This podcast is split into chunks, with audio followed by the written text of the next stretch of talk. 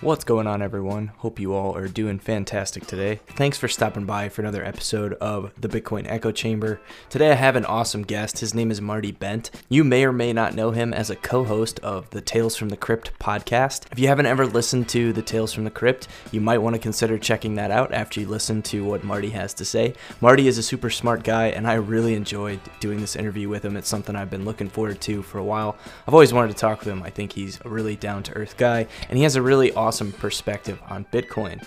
By the way, if you want to find out more about the Bitcoin Echo Chamber, you can come check us out at our website, bitcoinechochamber.com. You can find all of our episodes there, as well as all of the places where we're listed on different podcast catchers. If you want to be able to listen to us on the go, in the car, or while you're working out or whatever like that, you can just go to bitcoinechochamber.com, and chances are we're on whatever podcast service it is that you like to use. In addition, if you'd like to support the show, Bitcoin Echo Chamber is a great place to do that. Otherwise, please give us five stars or some sort of rating on whatever podcast service it is that you're listening to us on. All those things really, really help us out. Anyways, guys, as always, thanks for listening, and I will talk to you again at the end. This episode of the Bitcoin Echo Chamber podcast is sponsored by WTF Happened in 1971.com, the economics meme taking the world by storm where all of us are trying to find out the answer to what the heck happened in 1971. WTF 1971 also has a merch store now. You can find it at WTF 1971.creator spring.com. I'll post a link to that down in the show notes if you want to check it out. Thanks for the support. How are you doing today, Marty? Doing good. It's beautiful Friday. A little hungover. I uh, had to. Uh, oh, I had to. I had the pleasure of going to to dinner last night to um, to to take a bet home. Murad, Mahmudov, and I won a bet against Matt Odell, uh, where the price would be January first of this year. Uh, I was bearish with Murad, and I'm lucky that I was because we were treated to a beautiful steak dinner last night, and uh, actually had my brother in town as well, so I met up with him and his buddies after, and uh, stayed out a little too late, but getting through it. That's awesome. Yeah, I, I heard the recording with you guys talking to Murad. It got a little heated there, uh, but I, all in all in good conversation, obviously, but it got a little tense. As as things do with Murad.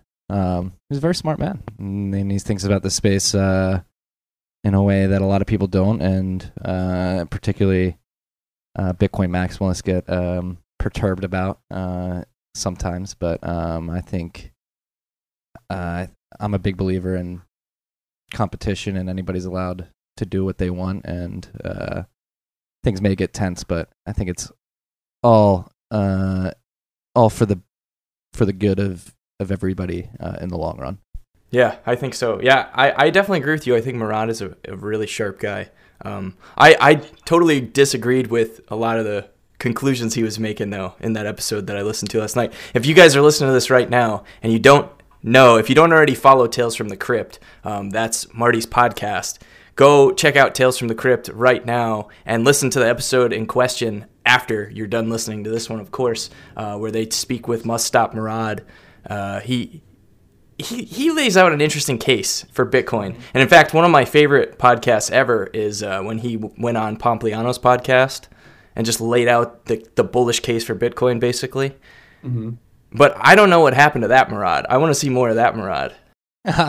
I believe that Murad still exists. He's in there somewhere. I, and I think, uh, no, again, like I'm a big believer in, in pun intended, hashing everything out and exploring uh, every every option and possibility that exists, and I don't think we should be knocking people who who think a certain way. Uh, I'm a big believer in just let people think the way they want to, and the market will will prove them right or wrong in the long term. So, um, and if not, you might get a steak dinner out of it. Exactly, exactly. So we made another bet last night, and this time I'm betting with Matt against Murad about where the price will be in August of this year. Um, and so, so in the recording, you guys were trying to hammer out the terms of that. Did you ever finalize that? Uh, we were talking about uh, a trip. We haven't we haven't finalized anything yet. Uh, stakes are getting high. I, I don't know how comfortable I am with this. I hope these bets don't uh, don't cascade into to some crazy uh, high stake bets in the future. Um, but I think uh, the first the first thought for for the next bet is a trip paid by uh, paid by the losers. Oh wow. Okay. Well, we'll stay tuned on that. I'm sure that we're all eagerly awaiting the results. Find out August first. Uh, I believe the price has to be higher than three thousand four hundred twenty-one dollars for for me to be a winner. I'm confident. Confident. So, uh, give us a little background on like Tales from the Crypt. Like, what what exactly made you want to start doing that? And and also, if you could be- get into how you know Matt. Yeah. Um, so the story of Tales from the Crypt really starts at Marty's Bent, the newsletter that I write uh, every day, uh, every weekday. Um, and that started in June, early June of 2017. And basically, at that point uh, was right when the the Bitcoin markets were ramping up, and I had been known to my group of family and friends for years as the Bitcoin guy. Um, so I was getting a lot of texts and emails and people walking up to me in person uh, asking what to do, and it got a little overwhelming. Uh, at the same time, I was between jobs and really trying to figure out what to do with my life, and felt a need to sort of produce something and make something. And uh, the uh, I had a serendipitous moment. Uh, my birthday that year, my parents are down, and my dad recommended I start teaching people about Bitcoin uh, via newsletter, and I was like, oh, that's actually a pretty good idea. So I started the Bent, uh, just thinking, hey, family and friends, if you guys want to learn about Bitcoin, I'm not going to speak to you all individually. I'll write this letter to teach you a little bit every day about it. Um, and that's how that's how I'll, I'll teach you guys about Bitcoin. So the list started out with like 10 to 15 people. I started sharing the list on Twitter and, or excuse me, the newsletter on Twitter, and uh, people liked it and sort of took on a life of its own. And later that summer in July, I had uh, another serendipitous moment where I uh, had the chance to meet up with a couple of the guys from Barstool Sports who were into crypto. I saw them tweeting about it and sort of slid into their DMs. It's like, yeah, we should meet up. Probably shouldn't be pumping uh, cryptocurrency investments to stoolies. Like, let's let's just have a conversation, talk about the space. And after an hour sitting at a bar talking to uh, Lewis Roberts, who was uh, who was my in at the time there, um, he he was the one who sort of convinced me about starting a podcast. Uh, and it was actually something that people were reading the newsletter were like, we want more. Uh, how to like, what else can you do? And sort of just naturally occurred after the conversation with Lewis that a podcast would be probably the next step for uh, this mission I'm on, which is to try to make Bitcoin and this whole space more approachable to to the average man in particular. Um, so yeah, Tales from the Crypt started at Barstool Sports. Not it was never uh, an official Barstool podcast. I was just lucky enough to work there and use their studios off hours and yeah, so the, the and the podcast first started. The first two episodes we did were the history of Bitcoin, basically trying to get people caught up with how Bitcoin had gotten to where it was in, uh, I believe the first episode was September of, or no, it was October 2017.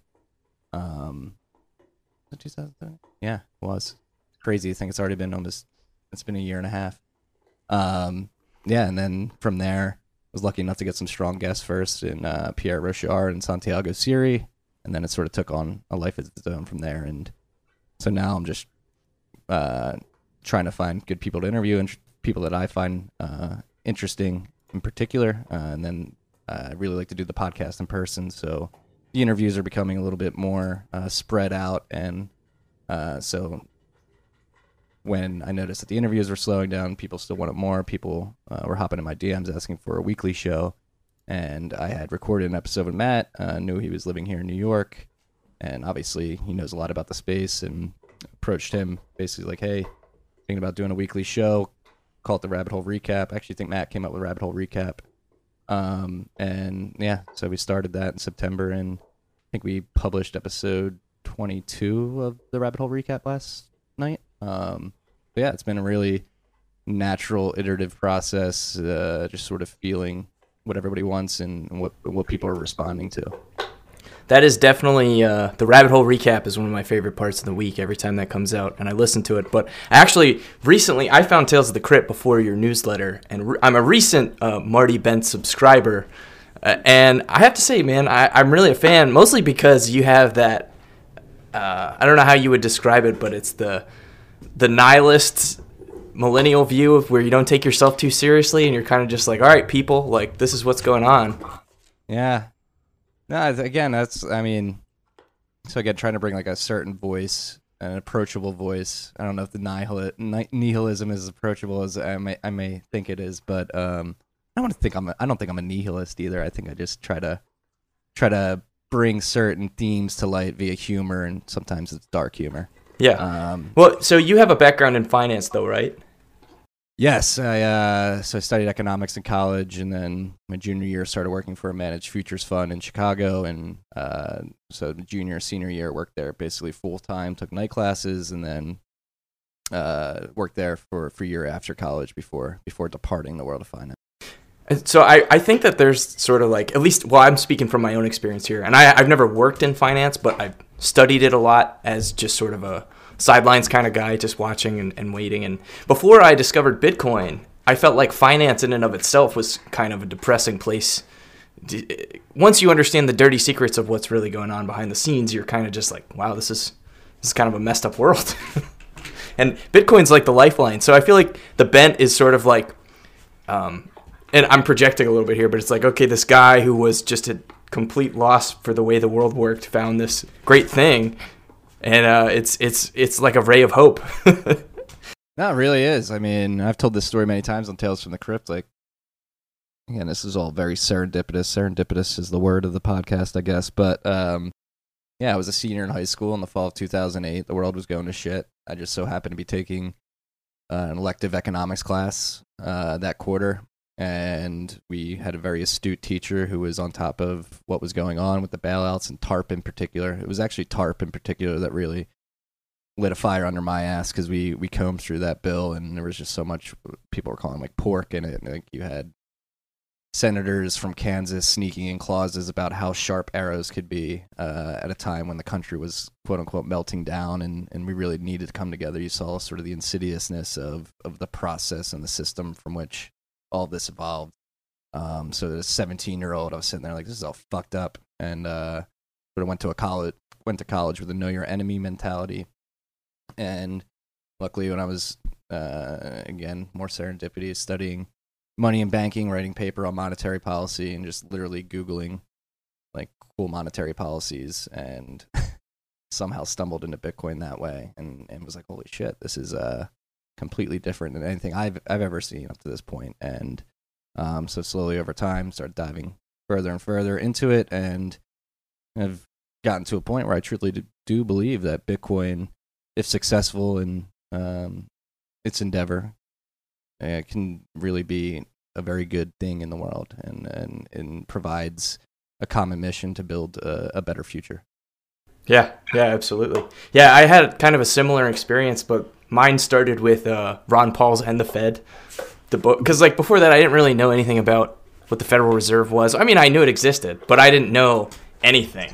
Um, and then from there, I kind of just read books that he had in the footnotes of End the Fed, and that led me to like the creature from Jekyll Island, and then that led me down the Austrian economics rabbit hole. And that's actually how I found Bitcoin was through Austrian economics. It was it wasn't the other way around like it is for most people, surprisingly.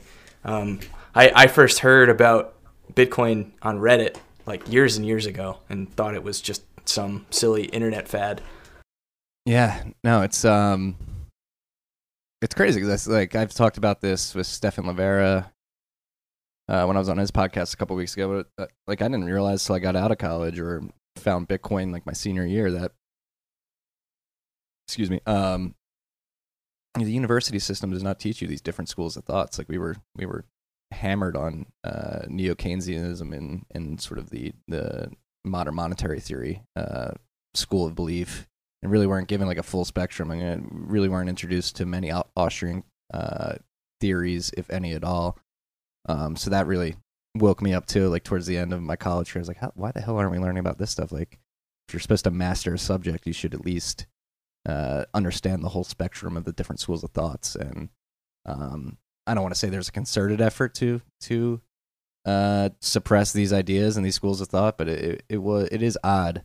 Of thinking back, uh, uh, as somebody who was supposed to study and master economics and, and wasn't even given the opportunity to learn about the whole spectrum of, of the study. Yeah, that's really unfortunate. And as like myself, I've actually considered uh, going for a master's in applied economics, but I, I have so many reservations about it because I don't want to go through the brainwash ringer. Yeah, spend your money on Bitcoin. Yeah, Bitcoin and, and books. Yeah. Um, don't buy the books either. The books are free online. You can find the books for free anywhere. I, And I'm I'm old fashioned. You know, I like to be able to like hold it in my hands and turn it, but I buy them used. You know, like on, Yeah. on Amazon. Yeah, I, well, I'm speaking to to you college age freaks out there who may be in college and and maybe think that you're that you are being forced to buy five hundred dollar books. You don't need to buy those books. You'll be able to find them pretty easily. If you're a struggling college student, stay away from the books. Yeah, my, my advice for anybody that's aspiring to go to college is only go if you have to for a degree or for like a career that you're already planning to do and it's a requirement in that career to already have the degree in that field or if you can go free of charge for whatever reason and you're not paying out of pocket. Those are the only two cir- circumstances where I think it's acceptable to still go to college anymore.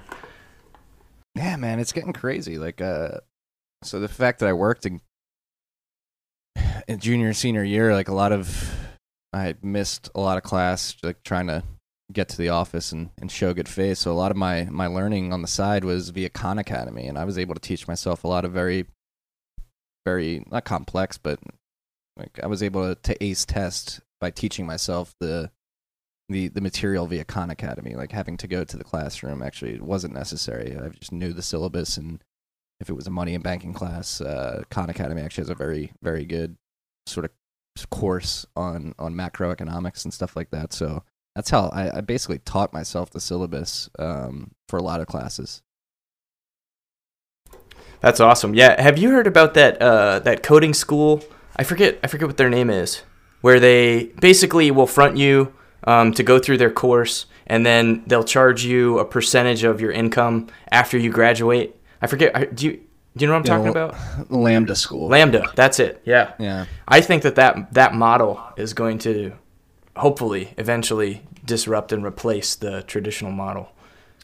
Yeah, something like something like that, or um, something like I was just describing, like Khan Academy, like reversing the ca- classroom MOOCs, um, at a very affordable price. Like the education needs to be disrupted, I would argue, um, and I, it is being disrupted, but it's uh people uh are sort of stuck in this anarchism of the industrial age, thinking that to get a quality inf- education, you need to show up and be lectured to. Um, slowly but surely people are realizing that, that this isn't the the best best way to do this in the modern age but um i'm i'm optimistic that things will get better for for education in the future uh, just because of all the tools out there that exist and that are coming. And even with the bitcoin space like seeing justin moon's build a boot, boot camp uh, like lightning residencies stuff like that just sort of quick sprint classes that that uh, are relatively cheap and and you get a lot of bang for your buck. Like for instance when I quit finance, I did a 12 week digital design boot camp. I was lucky to get in early. It was only 2000 bucks, but it was $2,000 and I learned more in 12 weeks than I did in 4 years of college. Um, and it was just because it was a very immersive sort of way of of learning UX design and learning a new subject in general. Um, so that that sort of model of of uh, multi-week sprints to sort of get a, a base knowledge of something and then and then uh, move on from there. I think makes a lot of sense, and I had a lot of fun uh, uh, participating in that type of environment. That's cool. Yeah, yeah. I, I took Justin Moon's Buidl Boot Camp. Uh, that was that was a great experience. I really enjoyed that. I, I think that that model. I think you're right. I think it's going to be the future. Yeah, did you learn anything? Oh yeah. Oh yeah. That was awesome. I mean, I'm I'm not like a very good programmer, for lack of a better way to describe. I, I, I don't I don't like I'm probably between beginner and intermediate, probably closer to beginner than intermediate. So there was a lot of Justin Moon's course that went over my head, but all in all, it was a pretty awesome experience. Yeah, I'm a very shitty coder, Yeah. but uh, yeah, I can I can make you a shitty website. That's about it. Oh, good. Yeah, that's perfect. There's a market for that. So you you mentioned Lightning. Let's talk about Mhm. Lightning. Let's talk about lightning. So Casa, and I know because I saw you tweeted about this earlier today. They just released this new browser extension. Mm-hmm. What do you think? Like it a lot. Um,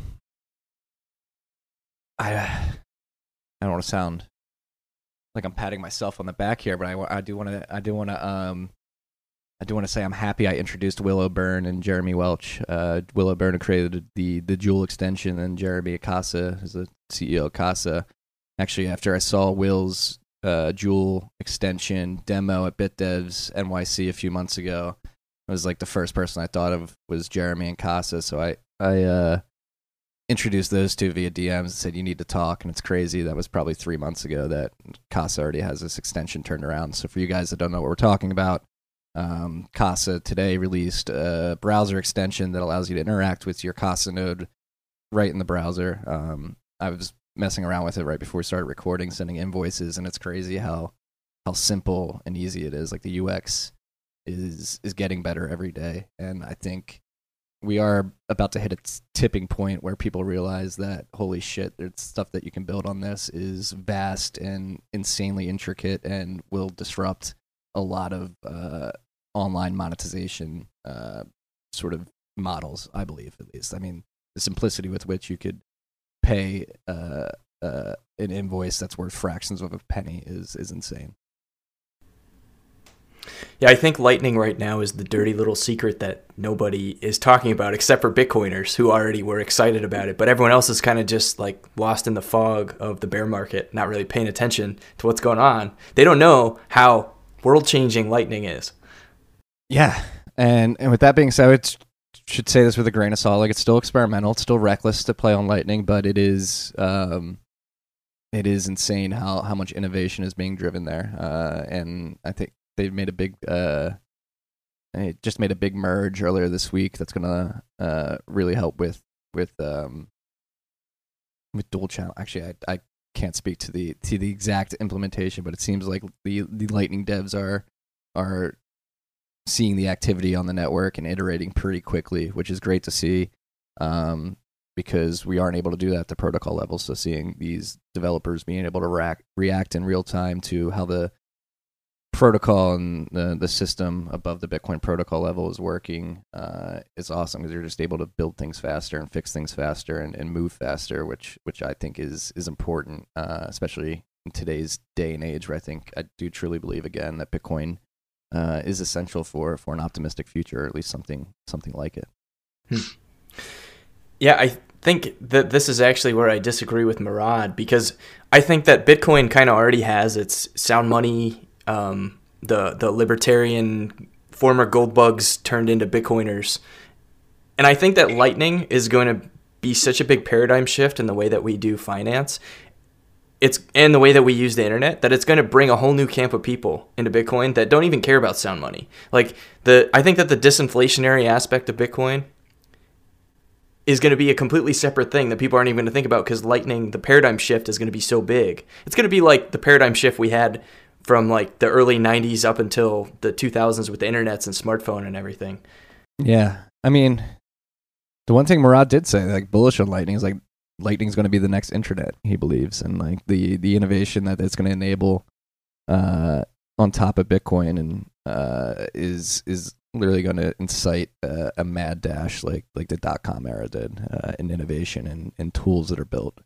Um, it's crazy, like seeing the uh, Blockstream satellite API and people from random post-Soviet countries sending messages to space and doing that in a censorship-resistant fashion. Uh, uh, skirting around internet service providers is crazy. Um, and Lightning, we wouldn't be able to do that without Lightning. Um, so uh, it, I think it's going to be, I think it's going to surprise a lot of people. I think by the end of 2019, a lot of people were like, "Holy shit, we didn't see any of this coming."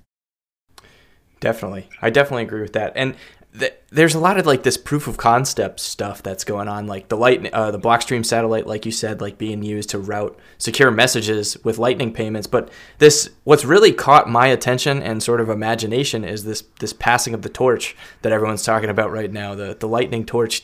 Can you share anything about that?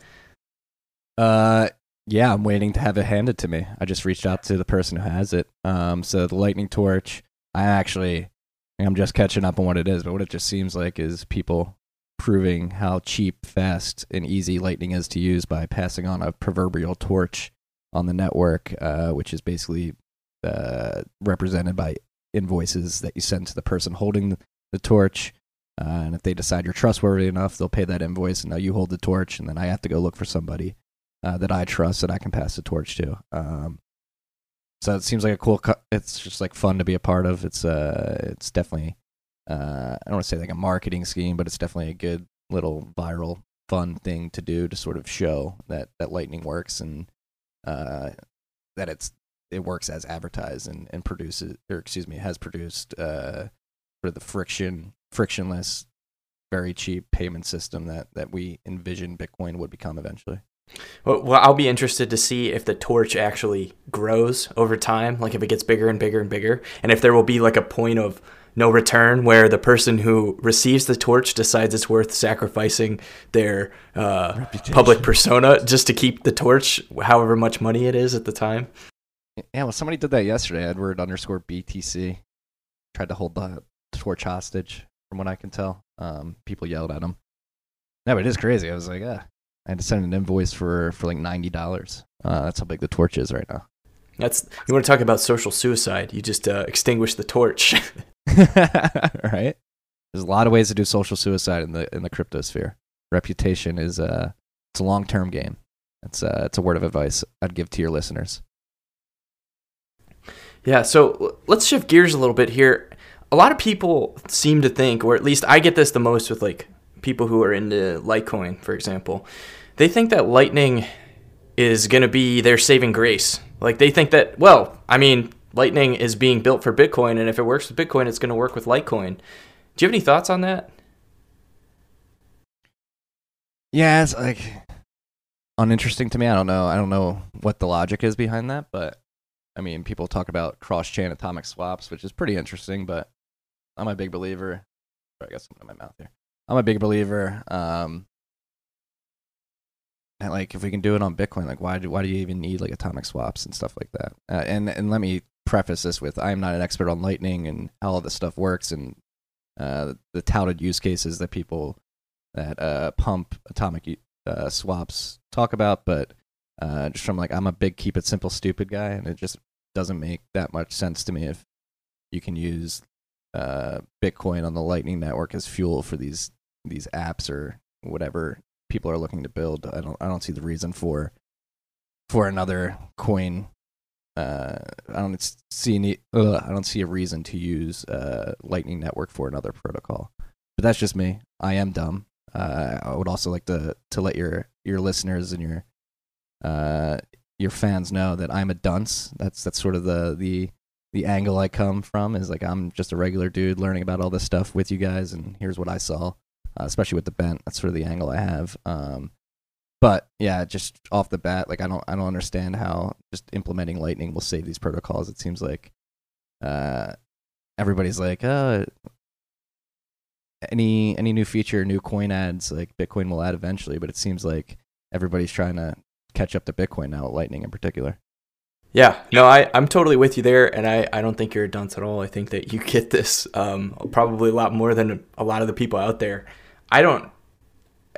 When I see Litecoiners advocating Lightning Network, I'm just kind of like, you guys realize that this is going to destroy your one and only claim of a use case, right?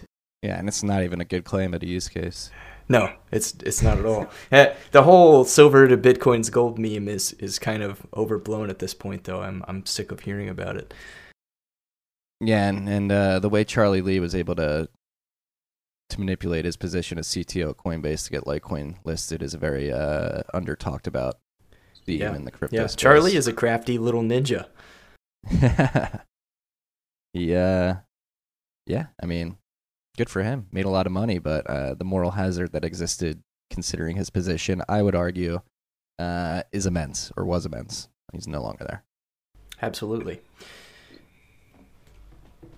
I would I, I don't know how true this is, but I also think um, that the network effects of Lightning on Bitcoin aren't going to translate over to Litecoin. Like for example, I have like you and I, we both have Casa nodes, right? And we're running Lightning right now, which adds to the network effect. But our nodes don't support Litecoin. So even though Litecoin may technically work with Lightning Network, it's going to be its own separate network. It's not like you can send Lightning or Litecoin to me through the Bitcoin Lightning Network. It's going to have to be its own node spun up. And I just don't see there being enough support for that to actually take off.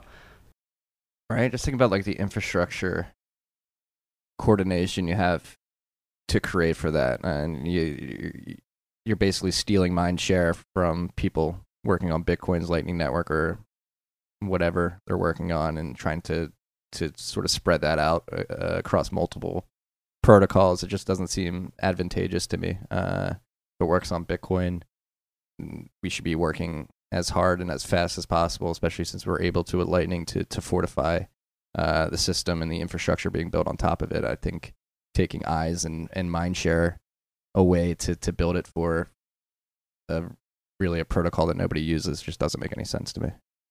Yeah, I think you could actually make the argument that it's hard enough to get Bitcoiners to run their own full nodes, you know, and are arguably the Bitcoiners are the ones who understand what's going on here the most, like in the cryptocurrency space. So trying to get Litecoiners to run their own nodes and then also run Lightning alongside of it is that's going to be a tall order, I think.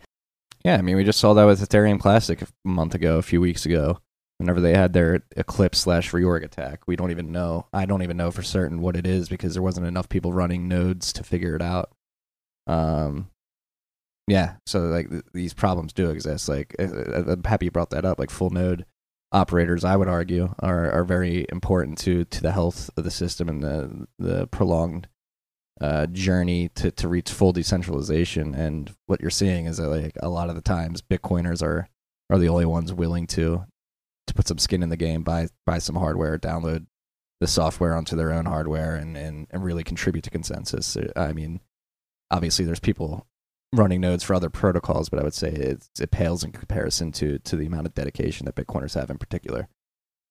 Yeah, yeah, that's definitely true. Yeah, and e- even with it, like, I, I I find it disturbing, you know, the lack of it care about about these principles of decentralization in pretty much any other community besides Bitcoin and cryptocurrency, which sort of lends me to think that it's just a lack of understanding more than anything else. They just don't understand like the technical implications of what's going on here. Like Ethereum, I think is the best, biggest example. You know, where you have all of these, I would say, pretty smart people coming in and working on Ethereum because they think it's the, the, the world computer. And you know, I I tweeted out uh, yesterday, or I th- it was either yesterday or early this morning. Um, Ethereum adding cup holders and window tint to your car with a broken engine block.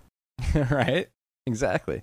And I would say I don't think these people are smart as pe- uh, I don't think like the Ethereum devs are as smart as people make them out to be. I think they can spit some good techno babble at you, but at the end of the day, smart people produce good products, and they have not followed up on anything that they marketed Ethereum would become, and now they're literally abandoning uh, Ethereum and building a new, completely new chain uh, that they plan to roll out over the course of ten years. Uh, it, it, again, a lot of people like to paint Vitalik and crew as a sort of brainchild and is his smart minions building the world computer, but I honestly just I don't think they're that smart. Sorry. I'm but mean. I think it's it's natural too. Like the first time you listen to Vitalik talk, you're kind of like, "Oh wow, this guy's this guy's smart. This guy's like invent a time machine smart." Like, oh, did he tell you about the quantum computer? Did he tell him about the quantum computer he wanted to build? Yeah. So before Vitalik was pitching Ethereum, he was pitching a quantum computer uh, project that that he claimed uh, had made significant uh, advances in the quantum computing uh, realm. Uh, I'm pretty sure the claims turned out to be false, and he never wound up like running the project. But uh, yeah, he was pushing a quantum computing project like right before he launched Ethereum. And and that was basically a scam, right? I mean, it did I, I don't know much about it, but from what I've heard, it was not really legit. I mean, I, I haven't heard of quantum computing that exists yet, so if he was promising it, it sounds like a scam. Well, someone told me that, that the Air Force, the, the U.S. Air Force, has perfected quantum computing and will be rolling it out within the next year. So we'll see.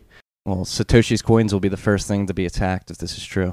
Yeah, yeah, definitely. Um, and that brings up an interesting point. Like, what what do you think about I don't I don't want to delve too deep down the Satoshi rabbit hole because that horse has been beat to death. Um, but do you think Satoshi's coins will ever move?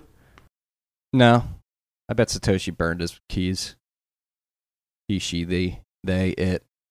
Um, I don't. I, I mean, we can't say with any certainty, but uh, and this is pure belief. There's no facts behind this because it's really impossible to find the facts unless he reveal he reveals himself. But uh, I think Satoshi was wise enough to to sort of take himself out of the equation and knows that moving those coins uh, would sort of disrupt the system at this point. Uh, I, I like to think that Satoshi burnt the keys of the wallets that we believe he uh, had possession of and then started mining uh, under a real name or something like that and was able to participate in this. That wouldn't surprise me at all. Yeah, I, th- I think that the entity that was Satoshi Nakamoto, not the person, but the entity, is dead. Yes. In, in all sense of in all sense of the word, like his his Bitcoin, his his persona, he's dead. The the human being behind it probably is still alive, but I don't know. Maybe it was Hal, but we're gonna bring back Hal. so maybe it was worry. Craig Wright. Oh God, maybe, maybe. Um, he can't prove it with the private key signature, so uh, I'm doubtful. Sounds like you're just mad that he blocked you. I don't know if he blocked me yet.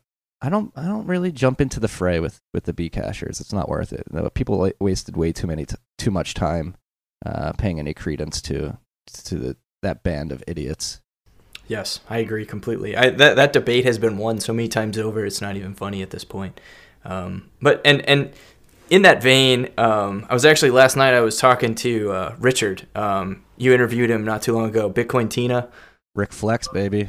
Love talking to that guy, man. Uh, we we spoke for a while last night, and he brought up the point that uh, you know a lot of people that are new to cryptocurrency are under the mistaken impression that Bitcoin was the first. You know that it was like the first iteration in these series of cryptocurrencies, but it was like no, it was just the first one that worked. It people have been trying to do this since like the late '70s, early '80s.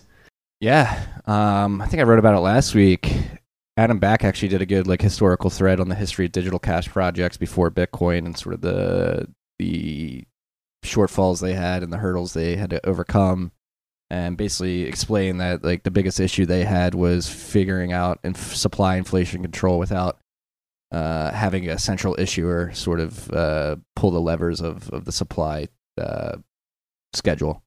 Um, and Satoshi uh, beautifully create a Bitcoin, and, and the magic ingredient Bitcoin is proof of work with a difficulty adjustment. And the difficulty adjustment in particular is an incredibly beautiful, uh, beautifully designed system because it does help uh, sort of make sure that blocks come in every 10 minutes and Bitcoins are being uh, dispersed to the market uh, at a sort of steady, fair pace. Um, and that's sort of the innovation that a lot of I think there was five or six uh, digital currencies that came before Bitcoin couldn't figure out, and and Satoshi sort of uh, found that magic ingredient. Yeah, I think it really adds a lot of perspective to the Bitcoin is MySpace meme. Yeah, yeah, and a lot of perspective to like proof of stake is viable. Uh, proof of like W- Wei Dai's B money was a proof of stake concept and was never implemented because I believe because they just realized that it, it, stakeholders would have too much undue influence over the system. I, I'm thoroughly unimpressed by proof of stake and any of the proposals of its proponents. Yeah, yeah. I mean, it's something that's been talked about since 2012. It's been coming next year for the last seven years. Um, so uh, yeah, a- again, like that's the other beauty of Bitcoin. Like it works, and it works now. Like it it produces blocks roughly every 10 minutes that enable censorship resistant distributed transactions. Um, it works, and it, it's not as efficient as we'd like it to be. It's not as fungible as we'd like it to be.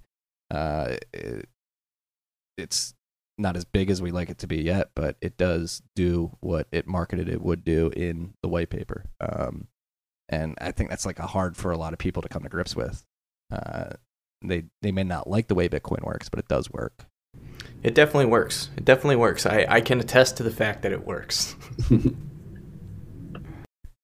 yeah, it's um, yeah. So proof of stake. I'm not holding my breath. Uh, at least not anymore. These are and but with that being said, like I was a proof of stake believer at one point too. It's a long journey you have to take to sort of come to re- these realizations. Uh, and uh, I don't, I don't want to say I hate to admit it, but the the the best way to learn is to learn hard lessons by losing money, which uh, which happened, which happened to me.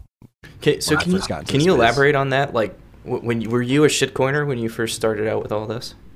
I mean, I wasn't like pumping shit coins, but um, You didn't have like a Marty coin or anything?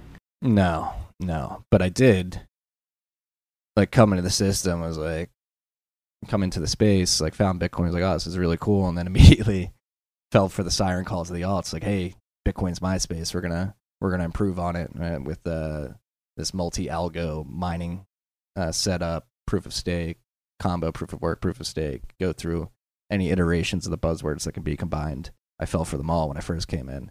Uh, and then over time, after I lost money and uh, lost some Bitcoin and figured that uh, a lot of these projects were blowing smoke up most people's ass, that sort of found my way back to Bitcoin and realized the, the beauty and its simplicity. Um, that's what a, a, lot of people uh, can't take that Bitcoin is slow, lumbersome, and, and inefficient in a lot of ways, but that is there's a lot of beauty in the way that uh, that Bitcoin is is sort of uh, slow and cumbersome in some areas. Bitcoin is arguably very elegant, you know, in, its simplicity. Yeah. Com- compared yeah. to a lot what a lot of these other projects are trying to do at the protocol level. No, and then so like just like beautifully simplistic, uh, like a protocol level, and then like design wise, Satoshi thought through so many things that I just don't think other people working in the space like would even think through. So like I think uh, he created base 64. Um, was it base 64 base 58? Um, let me check real quick.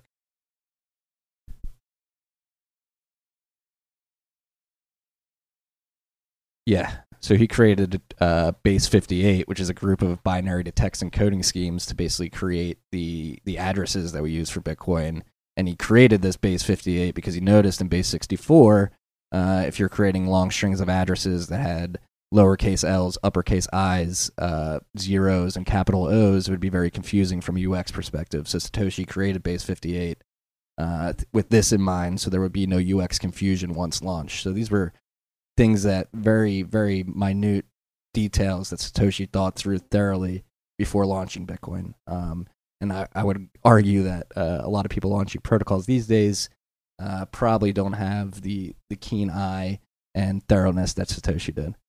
That that's a guy who spent a lot of time experimenting with cryptography, right there. Yeah, yeah. Like to think through that, that's something I would have never thought of. Um, and luckily, he did think about it because Bitcoin arguably probably would not have succeeded if that had went through. It'd be way too confusing. Uh, people would be probably be losing a lot of Bitcoin because of the mix up in integers. But um, luckily, he was able to catch that and and fix it from the start. Yeah, I think it's actually pretty remarkable the amount. Um, I mean, obviously, whoever Satoshi was, he probably spent a lot of his life thinking about a lot of these concepts that he used to implement Bitcoin. But there's so many things that I never even thought about in my life, you know, until I discovered Bitcoin and, and until I discovered how well it had been executed in Bitcoin. Like, you know, I you don't think about things like game theory or about like, I don't know. It, I, I hope that one day uh, the world recognizes you know the genius that was Satoshi Nakamoto. It wasn't he wasn't perfect. You know, he didn't he didn't create a perfect system, but he created something pretty damn impressive. Yeah, nobody's perfect, and I think there is a small group of people who do recognize his genius, um, and that's that's something where uh, like the future is here, or the fact is here, but the rest of the world doesn't know about it. Um, over time, people will come to, come to realize this. I believe. Uh, I think again, like you touched on game theory, the game theory is perfect. Uh, I would argue like Bitcoin has uh, contracted out humans to keep it alive, and uh, for doing that, we humans get get rewarded with with some digital gold. Uh, and the sort of dynamics between node operators, miners, and users, and the protocol itself is is again, like you said, elegant and beautiful. Yeah, and, and to kind of circle back to the uh, you were talking about how when you first came in you were distracted by all the altcoins because you fell for the, the siren's call so to speak i i had the same thing and i think a lot of people that come into this space have the same thing and where i think it's coming from or one of the places that i, I think it came from for me um, was through andreas antonopoulos and i love that guy you know god bless his soul but I completely disagree with him when it comes to token economy. You know, I can because re- I can remember him saying at one point in time, "Oh yeah, in the future everybody's going to have a coin. Mom and pop store number 57 are going to have mom and pop coin." You know, and you're going to have to use that coin in order to trade to buy the goods in their store. I'm like that that's a step backwards from where we want to go. Yeah, it's the exact opposite. I like. I mean, mm, a world built on tokens just makes zero sense. So you go back to a barter economy, basically. Um, and yeah, and again, Bitcoin was created to provide a a political sound money uh, with open access to anybody in the world. And ideally, if Bitcoin does become the reserve currency of the world at some point in the future, it could be 50, 100 years from now, uh, people will be able to go around the world and just spend Bitcoin wherever. They won't have to convert their dollars to yen or dollars to euros or euros to British pound, whatever it may be. Just be able to go around the world and spend your money, uh, which is Bitcoin. Yeah, I think like, there's Why a would you complicate things with more tokens? It just again, it just doesn't make any sense to me. Definitely. I think there's a certain level of irony in somebody who, you know, understands enough economics to look at Bitcoin and say, "Oh, well, this takes away, you know, seigniorage rights from nation states." Well, now everybody can just print their own money. Like, why not? We'll just all just make tokens and we'll all just print our own money. It's like, you you do understand that you're kind of just making things worse. Yeah, but uh, with that, also that being said, it's like uh, there's more nuance to it, right? These are open source technologies, and people will naturally want to play around with them. And there's nothing we can do about people forking code bases and UTXO sets or whatever it may be, and starting their own protocol. I mean, that's the nature of uh, this technology and the open source movement in particular. So. Uh, the Scambrian explosion of, of altcoins uh, is to be expected. I, I feel like we're uh, a species that has gone drunk with a new power that we really don't know, uh, really don't know what it is yet. So, like, uh, I believe it's like a new hot toy, and people are, are experimenting with it and uh, treating it more like a tech product when it really is probably more of a monetary good. Uh, firstly, I would argue, um, and then. Yeah, so people naturally, just because this is all open source, are, are going to do that, and it may not stop anytime soon. I think it will stop eventually over time. And then also to take into consideration what I like, uh, what Matt Odell has said, in, or not Matt Odell, uh, Bitcoin sign guy um, said when I had him on last July is that alts sort of provide cover for Bitcoin uh, with all these protocols and ICOs and, and different platforms and different consensus mechanisms. It's sort of confusing uh, regulatory agencies that if they only had to focus on Bitcoin, uh, maybe may act swifter uh, if they weren't so confused with all the ICOs and all all the other shit going around Bitcoin. I would expect that level of cynical optimism from the Bitcoin sign guy. It does seem, you know, you, you brought up a good point uh, that I want to kind of touch on. There, the, I think one of the biggest misconceptions about like the Bitcoin maximalists is that we think that all the other stuff has no right to exist, and by mm-hmm. its very nature, like it's our job to we're like crusaders who must destroy the infidels. I think that we would do a better job of like elaborating to people maybe that are new in this space that no, it's not that we don't think they have a right to exist. We just want to call a spade a spade, and mm-hmm. they're not calling a spade a spade. So it's our job to pick up the slack. no, I agree. I mean, the Mr. Hodls of the world, the John Carvalhos of the world, uh, the hard asses that aren't afraid to call out this shit are very important. Um, but with that being said, uh, I I just choose not to personally attack the people uh, pumping this shit because I I honestly do believe that Bitcoin will win out on merit in the long run, and I don't think I don't, I don't like a lot of people were tweeting at me last night uh, for not dragging Murad over Decred. Like I, there's just no reason. Like uh, like I believe that Bitcoin will prove to have better merit over time. I'm not gonna tell him he's not allowed to talk about Decred. Like if if Bitcoin is truly better, we should be open to these arguments and open to these debates and open to sort of facing these other protocols head on and saying, hey, we're just gonna win over time with network effect, with mind share, with uh, uh, Lindy effect, uh, with utility too. I mean, Bitcoin has a lot of utility that that no other, I would argue, most other protocols don't have. Um, I mean, utility in the fact that it's actually being utilized.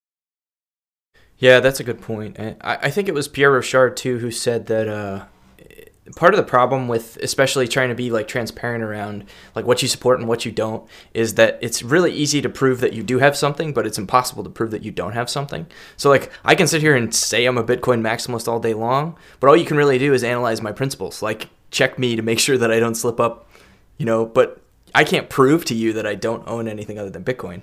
I i don't. Scout's honor but yeah. No i mean yeah, it's just the nature of what's going to happen. Again, these are open source protocols. They're really easy to spin up. Exchanges are creating markets for them. People love to gamble. It's just it's inevitable. Um, I don't think it'll go on forever. I people will eventually learn their lessons, and uh, uh, I can't see it going on for more than two cycles going forward. Like if Bitcoin survives two more halvings in particular, and a fee market starts to develop, I think, and Lightning's bumping, uh, I think people will just be like, "There's no reason to even try to overtake this. Have you put any thought towards the fleet fee market? I know there's been like Nick Carter was tweeting a lot about that. Um, any thoughts from you on that? Nick, don't touch my coins. All right. Don't don't if I if I have coins in cold storage for longer than five years, which I plan on doing, please don't move them. Um, yeah, the fee market. I mean, it's it's a. I mean, I think there's evidence from last year, December last year in particular, that it will develop. Uh, fees got pretty high. I would argue a little too high. Uh, hopefully, more SegWit adoption and more efficiencies made uh, at the protocol level will will sort of the fee situation won't get exacerbated as quickly as it did in 2017, in December 2017. Um, so I think there's a little bit of evidence that a fee market has developed in the past. I believe there's uh, a couple blocks where there was more fee reward than there was block reward. Um, yeah, and I, I I think it's it's definitely an interesting topic to sort of fall down logical thought experiments about, but you really we can't talk about it or know anything about it until until the fucking block reward gets to a point where we need where we need fees. Like we won't know until until it happens. Yeah, I definitely don't like the idea of um, saving lost coins. Yeah. And I'm also not a fan of the dynamic block size ideas. I think that's pretty ridiculous. Uh, no, Cash is an example of why that's a stupid idea. But yeah, and to come to Nick's defense, I don't. I don't think he was. I don't think he honestly believes that. I think he uh, just again was thinking out these thought experiments. Did it publicly. Uh, again, like crypto Twitter. Let's let's take it down a little bit. Like everybody's freaking out at each other. let, like if people want to think out loud, whatever. Like if they're wrong, they're wrong. Like you don't have to get personal about it. Yeah, it, it, the tensions are high. You know, right now it's like t- crypto Twitter right tensions now. Tensions aren't high. People are just bored. Yeah, people uh, tensions are higher right now than they were like six months ago when everyone was mad about the price dropping. Now people are just like picking fights because they're salty. Yeah, everybody's bored as fuck. There's nothing going on. I mean, there's stuff going on, but price is the thing that makes everything better or exciting uh, especially when it's moving and, and volatility arrives. Like that's when things get most exciting. We've been in this range bound path for like the last three or four months, so it's, it's not anything surprising. I mean, this stuff happened in late 2014, early, or excuse me, throughout 2015, early 2016. Um, it was dead, and people were desperate. Bitcoin had died much harder back then than it has this time around. But uh, yes, it's just part of the cycle, at least up to this point. Who knows if it will continue uh, this way going forward. But it seems like we're sort of in a very familiar territory uh, from where we were in like 2015, 2016. I can only imagine what people that were in Bitcoin in like 2015, what was going through their minds. People legitimately thought it was going to zero. A lot of people thought it was. I thought it was going to zero a couple times when it hit like 200, 220. I was worried. I was sweating. Um, a lot of like people legitimately thought it was going to go to zero last time around, which which you really don't hear much of uh, this time around, which is another bullish indicator in my my opinion.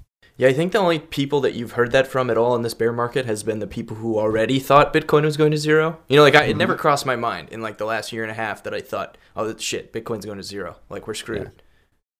Yeah, yeah and then like people who got in even earlier, like in 2012 when I think it went from like one to thirty, then back down to one dollar to thirty dollars, and then back down to seven. Like people, imagine what they felt like back then. Like it was probably even more desperate. Like when it was smaller, uh, when it was a smaller network, smaller community, smaller user base. Um, I think that that fear of going to zero uh, is gone. Maybe we're we're being a bit complacent, but uh, it's not. It's definitely not as strong as it was the last the last bear market. I, if Ethereum Classic hasn't gone to zero yet, then if Verge hasn't gone to zero yet, then I don't think Bitcoin will ever go to zero. Like no matter what happens. Yeah. Will these chains ever die? I don't know. Um. Yeah. I mean, that's and that's like after having Murad on last night, like that's where I can see his his case for for more pain. It's just like people still have not get it. These things are still standing. Um. But also like market cap as a metric uh isn't the best. Like these these networks may have like a multi billion dollar market cap, but uh, it's a lot of them are illiquid, so there, there's a lot of slippage and, and and sort of easy manipulation can be had with those liquid market those liquid shitcoin markets in particular. So I think a lot of the valuations are are pretty heavily inflated. That's definitely something. I think a lot of people are really easily misled by market cap. You know, because they they ter- they are like, oh, well, what's market cap? Okay, well, they go to Investopedia and there's like, oh, well, it's uh, circulating supply times price. Oh, well, that makes sense. Okay, so uh, that means that two hundred billion dollars have come into the Bitcoin market, and uh, it's like, no, that's not what it means at all. Like they, they don't understand that price is determined at the margin. You know, like it's it's literally just based on the float. It's got nothing to do with the circulating supply. Right. But it's an easy metric to put out there and to look at. To say, hey, point at and say, hey, look at this. We're doing good. Yeah, absolutely. Um, and it's really good for coins like Ripple, you know, who print 100 billion of their tokens and then Yeah. pump the price up to three dollars. And Yeah, where it's even more pronounced is change that do UTXO forks like Bitcoin Private. Um, bring it back to Nick Carter. He did him and the Coin Metrics team sort of dove into how many coins were moved after that hard fork, and uh, very few were moved, but it held an inflated market cap uh, again because the market was so illiquid um, that you really weren't, able to have true price discovery. I, I lied earlier when I told you that I don't have any altcoins. I actually have like six Bitcoin private that I mined um, on, on my Nvidia. So I'm here, still holding out hope, you know, that Bitcoin private is the next Monero. Don't support Rhett. There No, be I'm not- support I'm not really, like no. Rhett Creighton out there. um, yeah, it's uh, yeah, it's interesting. That's that's another thing. Like early on, like we're only a decade in, like how to even value and and benchmark these protocols and these these tokens.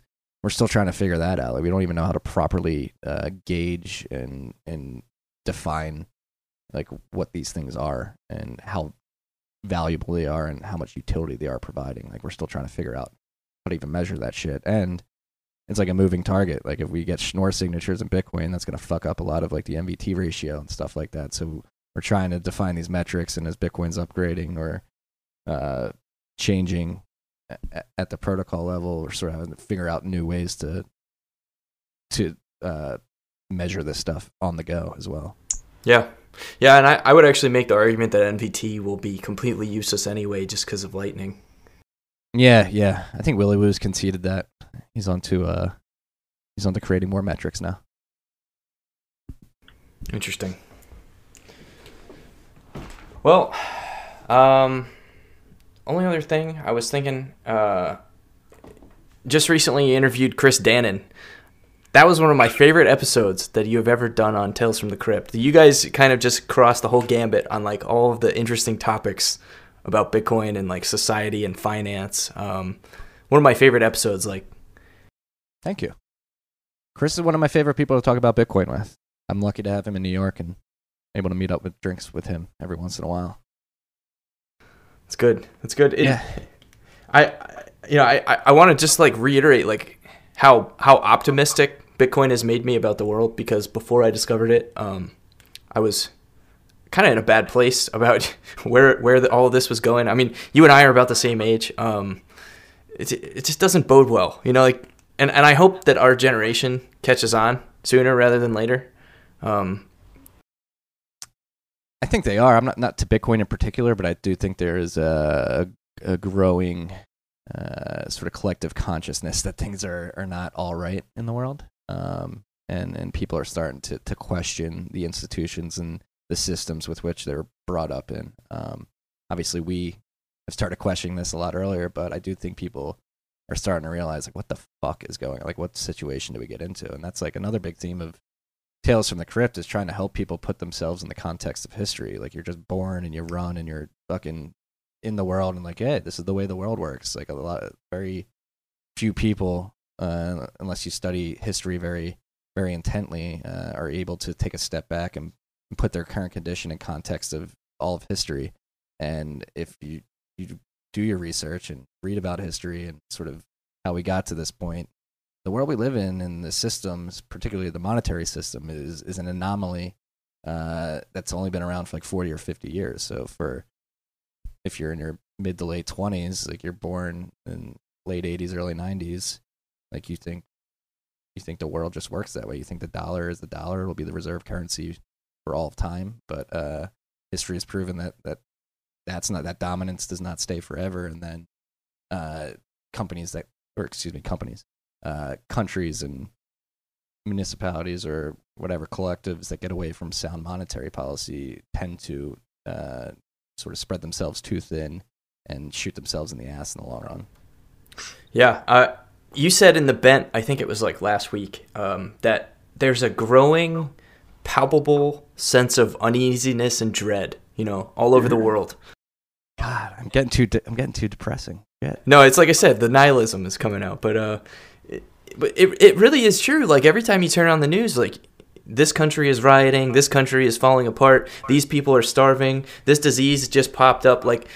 And like so many of the problems, so many of the, and I know you believe this too. So many of the problems in the world today we can trace back to the monetary systems. Like, and and people a lot smarter than me have have gone on about this. Like Saifedean talks a lot about it in uh, the Bitcoin Standard, but sound money is is going to really bring a new, I hope, a, a resurgence of uh, Renaissance thinking back to the world. Right. Well, it's just natural. Like again, go back to time preference. We live in a world that's so high time preference. Like every company is uh, benchmarked on weekly monthly, quarterly goals. They're never thinking years in advance. They're always thinking the next quarter. And then uh, on top of that, we have a situation here in America in particular where uh, your average citizen couldn't afford a four hundred dollar emergency, like if if they ne- needed uh, needed to cover that cost. So uh, basically allows us to assume that people are working paycheck to paycheck, making money and spending it right away without the ability to save, and then what uh, Bitcoin Tina, what he said on my podcast, which really resonated with me, is like the the social fabric uh, is sort of being torn at the fray. And he used the example of being able to to go to your grandparents to get a little loan if you had an idea uh, that that you wanted to pursue. And back in back in the day, decades previous to this, it was it was a very easy thing and very common thing to happen. And and more recently, it's probably I know I'm I probably won't be able to take a, a multi thousand dollar loan out from my grandmother uh, or my parents. Um, and and this is something that's that's getting more pervasive. And and again, that's why I said like a palpable sort of uneasiness in the world because people are literally living paycheck to paycheck. Most people in the country, and it's no way to live. It's you're stressed out constantly thinking about what bills you got to pay, how much money you have in your bank account. Um, uh, like just are you going to be able to cover uh, your fundamental needs as a human. Like that is becoming a more pervasive question in our country in particular. So that is fucked up, and we would argue that Bitcoin uh, is a solution to this problem because it is a money that does not steal from you, is an honest money. So Richard said. Uh, the fiat system that we live under, the U.S. dollar in particular, is a, a dishonest money. It steals from people uh, every day, and I mean, this is just a fact. We know that uh, as the monetary, uh, like the Fed and other economists will try to tell you there's no inflation, but if you look around, the amount of uh, the amount of like healthcare, schooling, uh, real estate, like prices, basically essential needs are skyrocketing. Like, again, I've said this multiple times too. These people are pissing on our face and telling it's raining, telling us it's raining. Like things are fucked up. But again, like I, I was very neat. Uh, I, apparently I am still nihilistic, but I was very pessimistic back in the day. And then I do honestly believe that Bitcoin is a very optimistic common mission. And that's like one thing I noticed with Bitcoiners in particular. We like you pick up with these people very innately and very very quickly because you already know that you have this sort of common mission, which is Bitcoin and making it successful. Um, and it has it's given me purpose at least. I, I like to I wake up every day and write about it. It's uh, it's I don't know. There's something about it. I don't know if we're crazy. Maybe we are, but there's just something about it that that has like a gravitational pull of energy and and and mind share and and and, and economic investment. Um, so yeah, I think Bitcoin's very optimistic. I'm optimistic, but it is so that's the journey I'm on is have, helping people realize this and trying to make it approachable for everybody because it is very inapproachable. Uh, I would argue, or it has been up to this point. Yeah, I like to say that Bitcoin is the most down to earth group of eccentrics on the planet. Uh, right? Yeah. Uh, the, you, you bring up a great point about the millennials and and even worse, like the generation after us. But I think it was Bloomberg that put out a report recently that one in five millennials expects to die in debt, um, because of their college loans and like be, just because of the nature of their, of their existence is so bleak, and Only they don't they have five? no way out. It's one optimistic. in five. It's more optimistic than I was expecting, but no, yeah, and it's uh no, that's a weird thing. Like it, we're we're in this again, and it's pervasive through our society where you're like told like this is what you need to do to be successful, and it just so happens that you need to go hundreds of thousands of dollars into debt before you turn 23 to make that happen. Uh, for some cases, tens of thousands of dollars in others.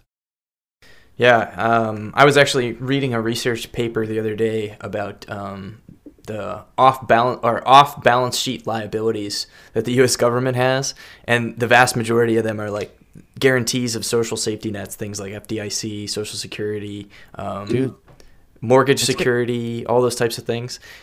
It's it's in like the hundred of hundreds of it's like hundred close to hundred trillion in off balance sheet liabilities. It's yeah, and like that's another thing we need to get people to start realizing, like especially kids our age, like we're never going to see Social Security. We're never going to see any of these benefits. Like you are drunk if you think that we're ever going to see any of the Social Security that we're contributing. Um, and but it's scary, man. There's like uh, Alexandria Ocasio Cortez is out there openly shilling for socialism, which I would argue has got us to this point. Like people like to deride capitalism, but I would argue we haven't lived in a truly capitalistic system in years. Like the amount of subsidies, 2008 was the biggest socialist move in the world. We fucking bailed out the banks to the tune of like 2.3 trillion dollars. Like that's not socialism. I don't know what it is. So uh, a lot of people are confused and looking for answers, and there's a lot of people leading them the wrong way in the mainstream. I would argue politicians pushing for socialism. Like look at Venezuela. The fact that these conversations are even coming up here in America as the situation in Venezuela is going on in parallel is actually it's dumbfounding. Like how people could think any of these ideas are good, but there's a lot of people buying into this shit, man. And uh, it's like I say I'm optimistic, but that's like something that scares me. Is that uh, my biggest worry about Bitcoin's long term success is apathy. People just don't care. Um, they they want to hide their they sort of want to put their head in the sand and put their fingers in their ears and say, "Ah, oh, no, this works. This is working fine." Um, and uh, maybe people will never see the the benefit of sound money. I'm optimistic they will, but that is my my bearish case for Bitcoin is is apathy. Yeah, yeah. Uh, it's funny too. Go back and look like four or five years ago and see what all the the so-called liberals, you know, in the United States, all the politicians on the left were saying about uh, Maduro and oh, his socialism. You know, like they were like, "Oh, this is the best thing I've ever seen. Like this is great. This is how it should be done." It's most recent is 2013. I think, yeah. Um, and, it, and that's the other crazy thing. Like, it just happens quickly. Like, it's you don't realize you're in the shit until a tipping points happen, and you're in the shit. Um, again, and I talked about this. I don't know if I talked about it on air, Chris. I know we talked about it. I think it might have been off air, but we both had uh, Russian influences early in our life. Uh, Chris had a neighbor; his parents were from Soviet Russia. I had a boss who who was from Soviet Russia, and both my boss had immigrated to the U.S. His neighbors had immigrated to the U.S. and both separately gave us warnings like, "Watch out for this shit." Like, the this stuff is slowly but surely turning into the Soviet Russia we, we ran away from. Um, and the example my boss Dimitri used in particular was TSA. Like he talks about moving to the states in the early '90s and the sense of freedom he felt when he walked through the the airport. He cried. It was like so liberating just to be able to walk without being watched or anything like that. And he, in 2012, looked me dead in the eyes. I was like, Marty, like this is slowly but surely reminding me of Soviet Russia. It's happening slowly, slower than people notice, but this is not good. This is not a good sort of path that we're going down here. Um, so that's like another, even on top of Bitcoin, like we have to sort of fight for, for the ideals of liberty, capitalism, and, and freedom, um, which a lot of people are openly bash or fighting against in the U.S. mainstream, at least. Yeah, yeah, that's uh, yeah, that's heavy stuff. Yeah, I think you did actually bring that up with Chris. I think I remember you mentioning that, and I, I would even go so far as to make the argument that like, and and this is not financial advice, and I I do think that you should have like an emergency fund in cash. You know, protect yourself for like at least six months out. You should. That's like just good financial prudence.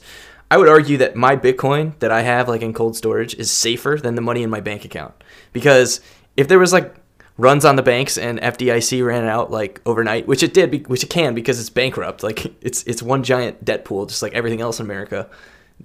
That money is gone. Like it's it just doesn't exist anymore. It's already been spent. It's been lent out to other people. My Bitcoin is still there. It, it can't. There there's no fractional reserve. You know, like it's it's the only like sure thing that I have to cling to in terms of like finance. No, that's my favorite quote from uh, the Bitcoin standard is Bitcoin provides the only objective set of truths in the world right now. And that truth just so happens to be how much of the system that you have stake in uh, via your private key. Um, no, and I wholeheartedly agree. Like, the, you can run around naked with millions of dollars in my head. Uh, that's a lot safer than, than Wells Fargo, I would argue. That's a powerful thought. Naked yeah. Marty running around with millions of dollars in his head. Nobody wants to see that but it is a, it is a, a thought experiment. Maybe that'll be the next bet after this upcoming bet with Mod. ooh, ooh, streaking bet. I like this. I like this. Put it in the docket. I'll bring it up. All right. So, where can people find you? Where can they follow you? Where can they find Tales from the Crypt and anything else you want to plug? Yeah, um, at Marty Bent on Twitter. That's where I hang out most. I'm a, a have a very savage addiction to Twitter. It's actually bad. Um, that's where that's where I'm at mostly. Uh, the newsletter Marty's Bent. You can go to martysbent.com and sign up there. Uh, I repost on Twitter every day as well, and then Tales from the Crypt you can find on any uh, any podcasting platform that, that you're used to. I'd be blasted out to like 12, so there's a good chance that your your local podcast provider has Tales from the Crypt on it. Um, we syndicate that through Anchor.fm, which has been a great service for me uh, for the last six months. It's really cool. New podcasting platform that I'm liking. So we blast it out from there.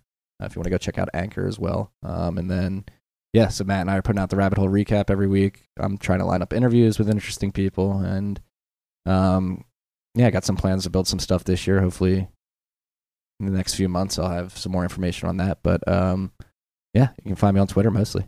What about the bent? What if people want to subscribe to your newsletter? Yeah, marty's martysbent.com um, M A R T Y S B E N T dot com. That'll that'll send you to uh, the sign up page, and then I have the link in my Twitter bio as well if you want to check it there. Fantastic. All right, Marty, thanks so much for coming on, man. Hopefully, we can do this again sometime. Definitely, Colin. It's been a pleasure, man. Appreciate it. Likewise.